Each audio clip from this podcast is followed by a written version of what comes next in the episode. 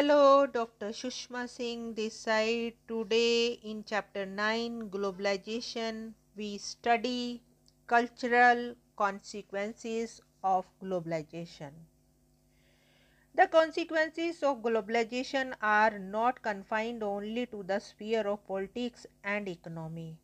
Globalization affects us in our home, in what we eat, drink, wear, and indeed in what we think.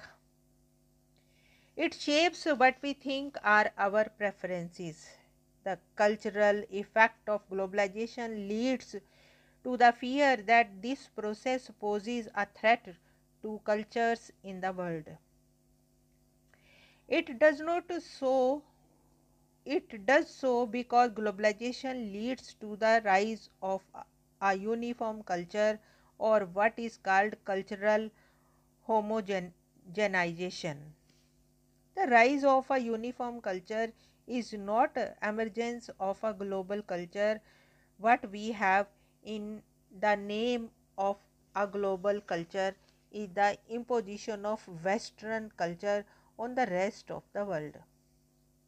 We have already studied this phenomena as the soft power of US hegemony the popularity of the burger or blue jeans, some argue, has a lot to do with the powerful influence of the American way of life. Thus, the culture of the politically and economically dominant society leaves its imprint on a less powerful society, and the world begins to look more like the dominant power wishes it to be. Those who make this argument often draw attention to the McDonaldization of the world, with cultures seeking to buy into the dominant American dream. This is da dangerous not only for the poor countries but for the whole of the humanity, for it leads to shrinking of the rich cultural heritage of the entire globe. At the same time, it would be a mistake to assume that cultural consequences of globalization are only negative. Cultures are not static things. All cultures accept outside influences all the time. Some external influences are negative because they reduce our choices but sometimes external influences simply enlarge our choices and sometimes they modify our culture without overwhelming the traditional. The burger is no substitute for a masala dosa and therefore does not pose any real challenge. It is simply added on to our food choices. Blue jeans on the other hand can go well with a homespun khadi kurta. Here the outcome of outside influence is a new combination that is unique a khadi kurta worn over jeans. Interestingly, this clothing combination has been exported back to the country that gave us blue jeans so that it is possible to see young Americans wearing a kurta and jeans. While cultural hom homogenization is an aspect of globalization, the same process also generates precisely the opposite effect. It leads to each culture becoming more different and distinctive. This phenomena is called cultural heterogenization. This is not to deny that there remains differences in power when cultures interact, but instead more fundamentally to suggest that cultural exchange is really one way. Now let us come to another point India and globalization. We said earlier that globalization has occurred in earlier periods in history in different parts of the world. Flows pertaining to the movement of capital, commodities, ideas, and people go back several centuries in Indian history. During the colonial period, as a consequence of Britain's imperial ambitions, India became an exporter of primary goods and raw materials and a consumer of finished goods. After independence, because of this experience with the British, we decided to make things ourselves rather than relying on others. We also decided not to allow others to export to us so that our own producers could learn to make things. This protectionism generated its own problems. While some advances were made in certain area arenas, critical sectors such as health, housing, and primary education did not receive the attention they deserved. India had a fairly sluggish rate of economic growth. In 1991, responding to the financial crisis and to the desire for higher rates of economic growth, India embarked on a program of economic reforms that has sought increasingly to deregulate various sectors including trade and foreign investments. While it may be too early to say how good this has been for India, the ultimate test is not high growth rate as making sure that the benefits of growth are shared so that everyone is better off. Let us discuss the another point resistance to globalization. We have already noted that globalization is a very contentious subject and has invited strong criticism all over the globe. Critics of globalization make a variety of arguments.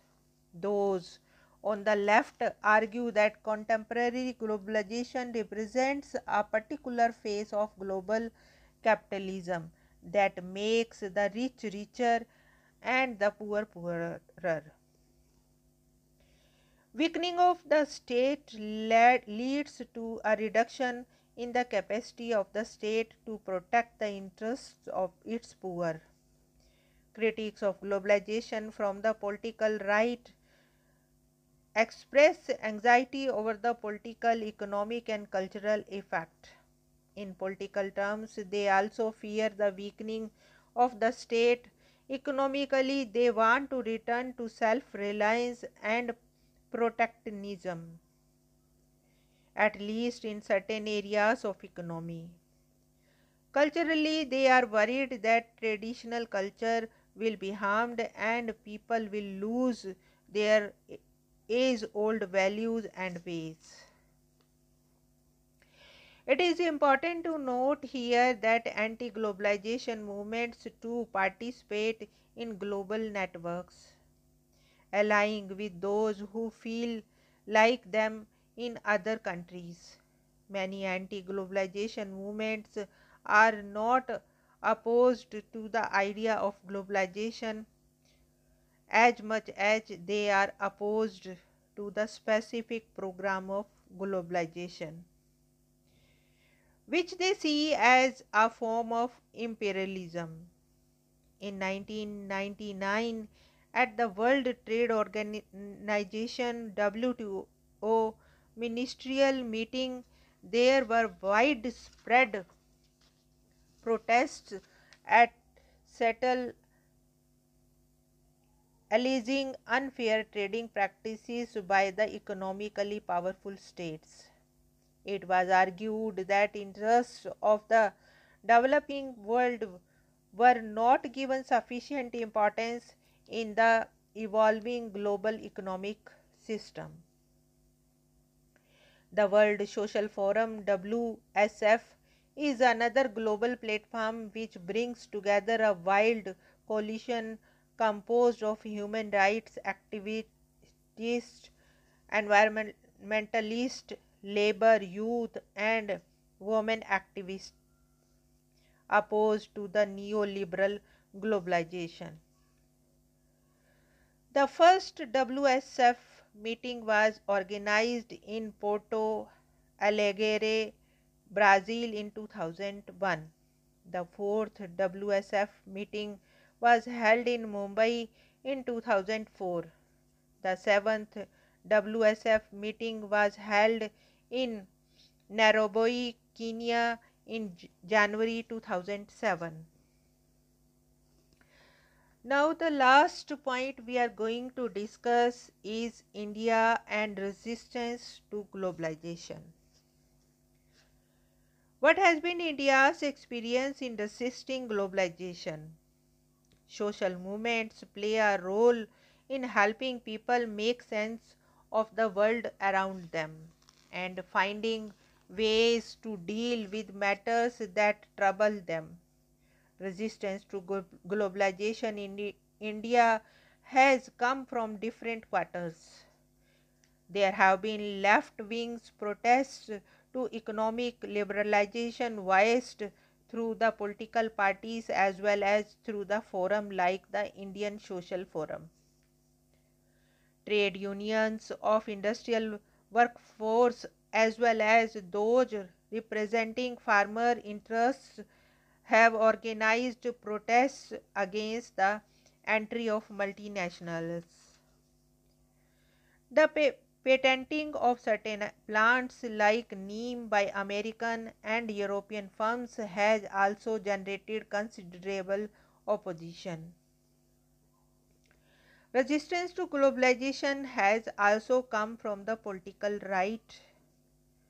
This has been taken the form of objecting particularly to various cultural influences ranging from the availability of foreign TV channels providing provided by cable networks celebrations of valentine days and westernization of the dress tastes of girl students in school and colleges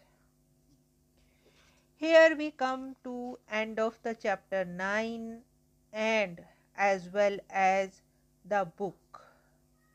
Thanks for listening this podcast